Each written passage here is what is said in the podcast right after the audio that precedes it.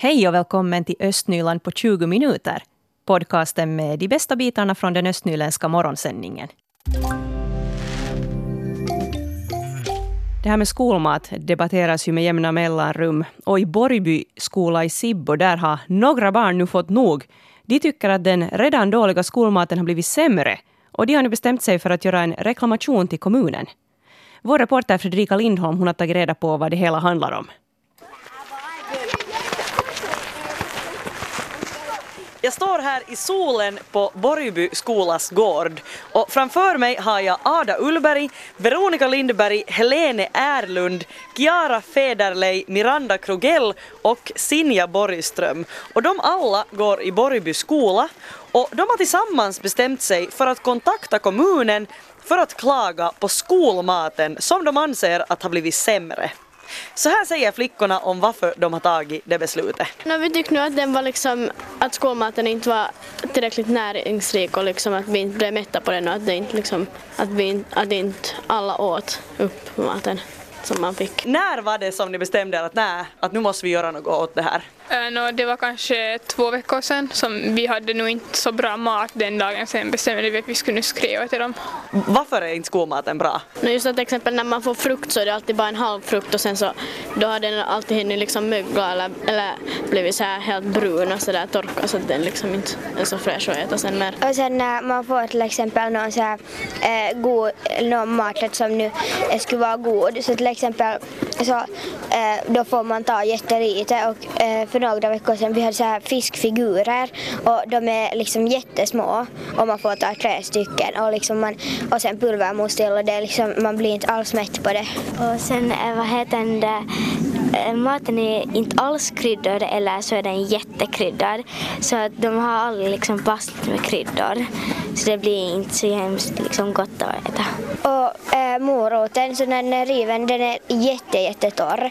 Den är så här, det är typ all vätska som skulle borde, det är liksom helt borta men det är för, äh, jag tror de har typ vakuumförpackat den äh, och den har typ rivits flera dagar innan någonstans på något helt annat ställe.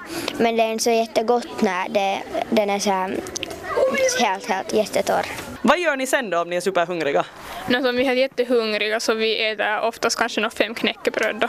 Eller sen får vi alltid sista rasten, eller det beror på då när vi slutar, så får man alltid, om man har mellanmål med så får man då alltid äta så ibland har man också då med mellanmål. Där hörde vi alltså Ada, Veronica, Helene, Kiara, Miranda och Sinja. Kristel Enholm är skolgångshandledare i Borgby och hon har jobbat i skolan i 25 år. Hon berättar att hon redan i ett tidigt skede fått veta om flickornas planer. Eh, uh, när det här gänget kom först och frågade mig att, att är det helt okej okay att vi håller på med en sån här uh, jotto för att vi tycker att den här skolmaten är så äcklig. Att skriver du under om vi har en sån här Eh, gör en sån här reklamation. Så, så sa jag att, att, ja, att nu måste ni fundera först, att vad har vi och hur kan ni bättra på det, har ni några idéer? Och sen, sen när ni har skrivit den här reklamationen så skriver jag nog under om jag först får läsa den Så som det där, i, i, sin helhet. Märks det på eleverna på något sätt att den här maten inte kanske var den den borde vara? Ja, de äter ju inte. Det är ju det som är det lustiga med maten, att om man inte äter den så blir man ju inte mätt. Om man inte sväljer ner den här maten så kan man inte bli mätt och man kan inte få i sig de här näringsämnena som är tänkta att man ska få i sig. Och då blir man ju trött. Mm. Ingen människa kan klara sig utan mat, det är ju bara så enkelt. Har du några, om, om du personligen skulle få ge förbättringsförslag till den här maten, så, så har du några sådana? No, skulle jag få göra det så skulle jag ju absolut ställa upp ett litet kök i köket så att all mat skulle tillredas på plats och ställe. Och sen skulle jag slänga all, all halvfabrikat, allt bort och göra allt från början. Helt husmanskost som vi kallar här hemmamat. Inte några krumelurer och inte några konstiga titlar på maträtterna utan fisk som fisk och, och korv som korv och kött som korv. Eller som, som kött, ja kött som korv. Så att så skulle jag göra. Mm. Okay. Och jag tror att det skulle bli billigare. Där hörde vi alltså Kristel Enholm. Marianne Putus är kostchef i Sibbo och så här säger hon när hon får höra om elevernas planer i Borgby skola. Det är ju svårt att säga, säga det beror på vad, är, vad, som är, vad är sämre. Att om, om man tycker att någonting har blivit sämre eller att det är dåligt så skulle det vara bra att veta att vad det då liksom ligger bakom där. Att är det smaken på maten, är det utseende eller vad det är som är fel. Nu är det ju så att, att vi gör kostservicen i Sibbo tillreder lite över 5000 portioner mat per dag. Och det betyder ju att, att det kan inte alla dagar vara allas favoriträtter. Har maten ändrats på något sätt den senaste tiden? Nej, egentligen så, så den matlista vi nu går efter så den, den har vi också haft stort sett ungefär likadan på våren. Och då har det inte, ingen har varit i kontakt. Du sa att den har varit samma på våren, men hur är det liksom före det? Det har inte varit några större förändringar de här senaste tre åren kanske. Okay. Att förstås maträtterna byts ut och då när vi, när vi tar in en ny maträtt så har vi den då en tre, fyra gånger åtminstone innan före vi vet att, att är det sånt som lönar sig att ha kvar, att gå den hem. Och det är där samma sak att, att är det då några sådana här maträtter som vi märker att det inte går hem eller att det börjar bli mycket kvar av så byts de ut. Sen när de här eleverna då från Borgby kommer att höra av sig så tror du att tänker ni åtgärda det på något sätt? Ja, vi vill nog väldigt gärna veta, veta först måste vi få veta vad det är som är fel. Vad det är som är det där som är det där dåliga. Mm. Att, att sen så kan vi då börja fundera på att vad vi kan göra åt det. Och det konstaterar Marianne Putus som är kostservicechef i Sibbo och det var Fredrika Lindholm som hade träffat henne. Inför den kommande klimatstrejken i Helsingfors utanför riksdagshuset idag har vi talat med Sanna Päivärinta. Hon ansvarar för det klimatprogram som Borgå stad snart ska slå fast.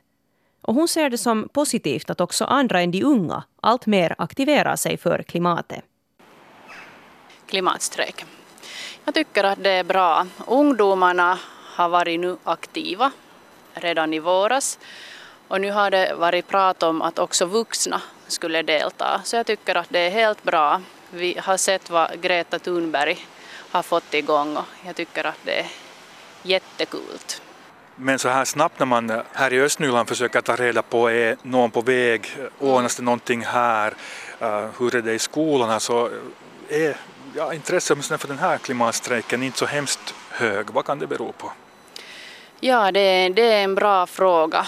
Ehm, skolorna eller eleverna kan delta i strejket om de har fått lov från sina föräldrar och också anmält i skolan på förhand. Men annars har det nog varit ganska tyst. Men i våras också så vi fick se människorna här framför stadshuset så jag väntar nog att finns där människor. Och jag besökte också i våras och pratade med människorna så det var, det var helt trevligt.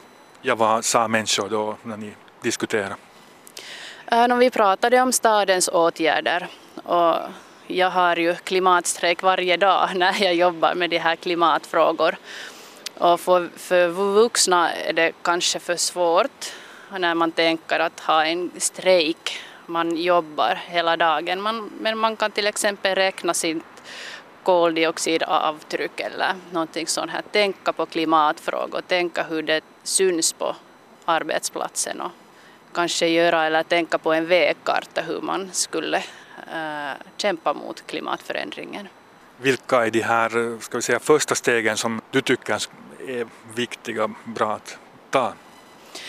Nå, trafiken är förstås, jag ska ha till exempel nu på eftermiddagen ett Skype-möte, så behöver man köra med bilen till mötet eller är Skype helt OK alternativ.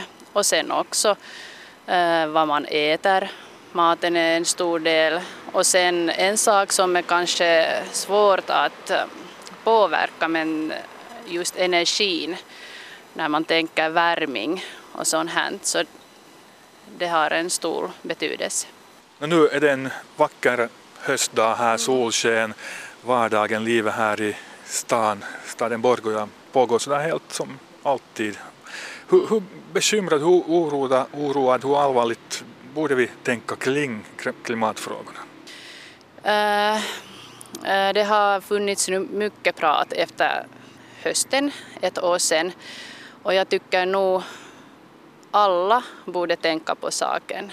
Man hör ännu att Kina och India, att varför borde finländarna göra någonting? Men det är ganska lätt att hitta fem miljoner människor på jordkloten och alla av dem kan säga att, eller fråga att varför måste vi göra någonting.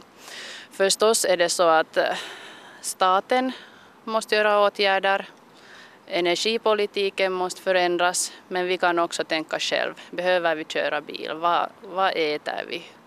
Hur värvar vi upp huset? Och allt sånt här. Det är viktigt. Och du jobbar som Borgostads klimatexpert. Vad har du på ditt bord just nu som du jobbar med? Eh, klimatprogrammet. Eh, stadsstyrelsen har just fått utlåtanden från nämnderna så i oktober är det sen styrelsen som gör beslut. Så det är på mitt bord just nu. Hur verkar det här programmet vara? Uh, det, där finns ungefär 50 åtgärder så det är ganska tungt när man sen tänker att man måste också mäta. Varje åtgärd har en mätare. Men annars tror jag att vi får effekt, alltså resultat med programmet. Men sen å andra sidan eh, 2030 kommer jättesnart och programmet är dynamiskt så att vi kan förändra programmet om det behövs. Så alltså Borgostads klimatexpert Sanna Päivärinta. Och det var Mikael Kokkola som var reporter. De globala klimatprotesterna kulminerar för Finlands del idag då demonstrationer alltså arrangeras på ett 60-tal orter runt om i landet. Och Svenska Yle följer med demonstrationerna i Åbo och i Helsingfors. I Helsingfors väntas tusentals deltagare till en manifestation utanför riksdagshuset.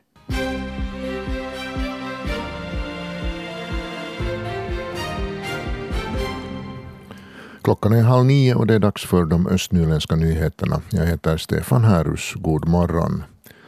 Fenomenet med bluffpoliser i regionen Östnyland har återkommit. Det uppger polisinrättningen i östra Nyland. Under augusti och september hade enbart på polisdistriktets område registrerats 25 fall med bluffpoliser. Offren har blivit av med tiotals tusen euro. Kriminalkommissarie Mikko Minkkinen säger att det handlar om organiserad brottslighet. Minkinen säger vidare att det är skäl för släktingar till äldre personer att förklara och varna för det här fenomenet och för att, för, för att man ska kunna undvika att bli lurad på pengar.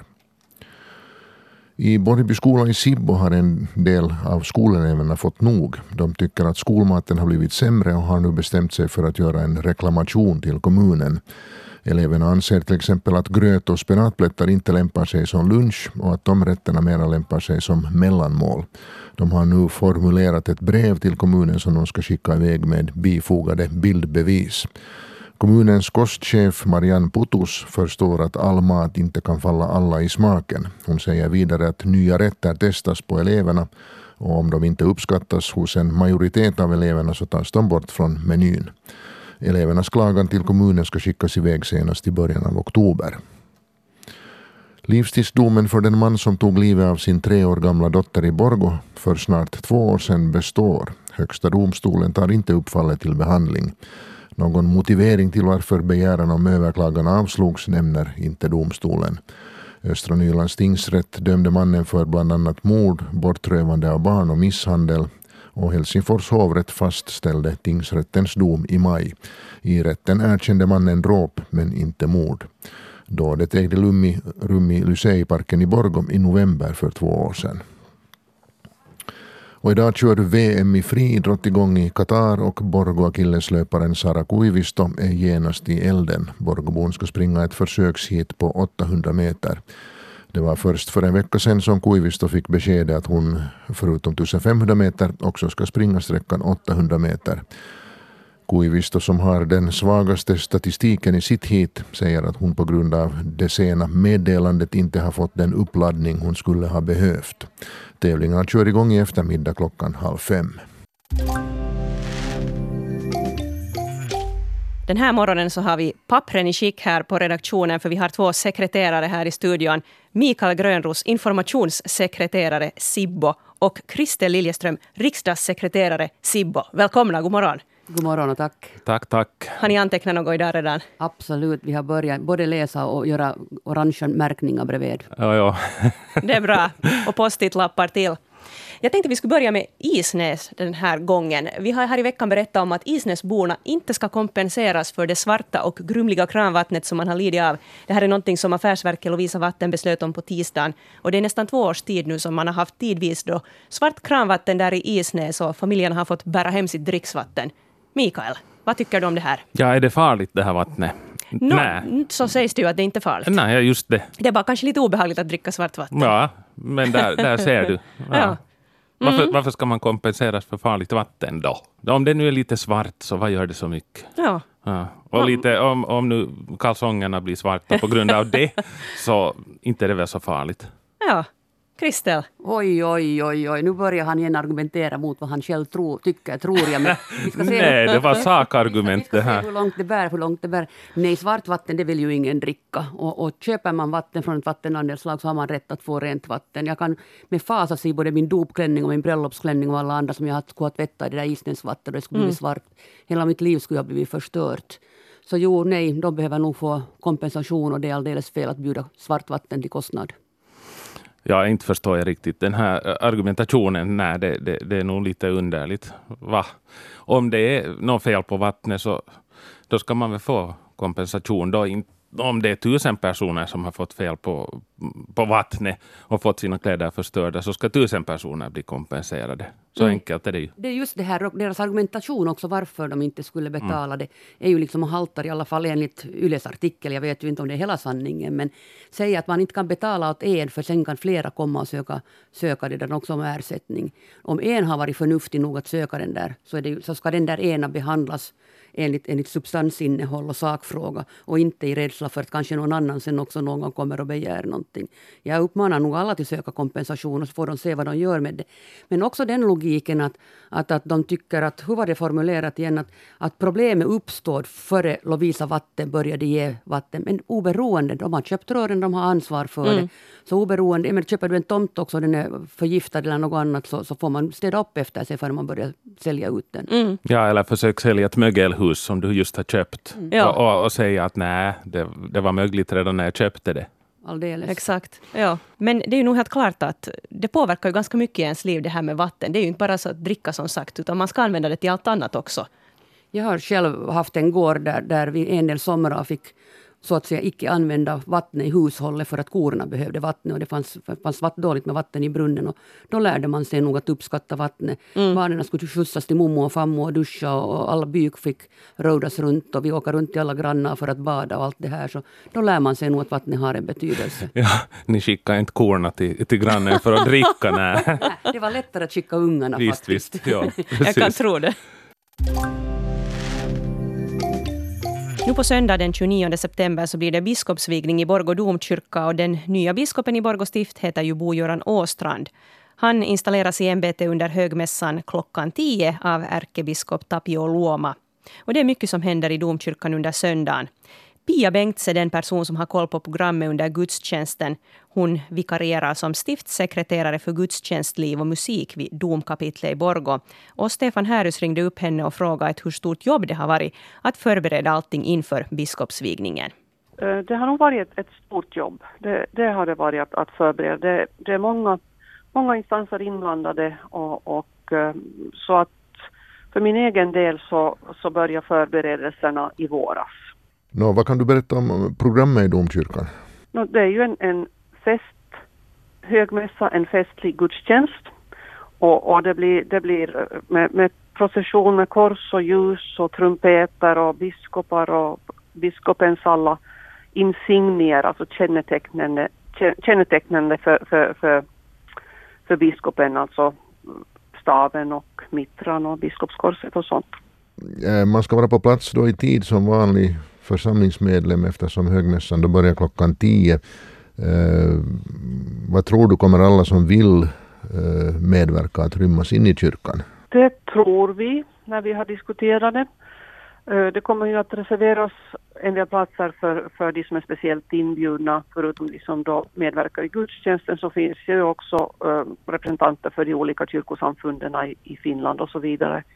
Men att det finns då plats på läktarna och, och vid sidorna, så nog finns det ganska mycket plats för församlingsborna att rymmas in. Och det sa Pia Bengts. Biskopsvigningen i Borgå domkyrka direktsänds i Yle 5 klockan 10 och det blir också en radiogudstjänst i Yle Vega klockan 13.03. Och både Yle 5-sändningen och Yle Vega-sändningen streamas som vanligt på arenan. Och utöver det här så gör vi en stream med teckenspråkstolkning som sänds på arenan klockan 10.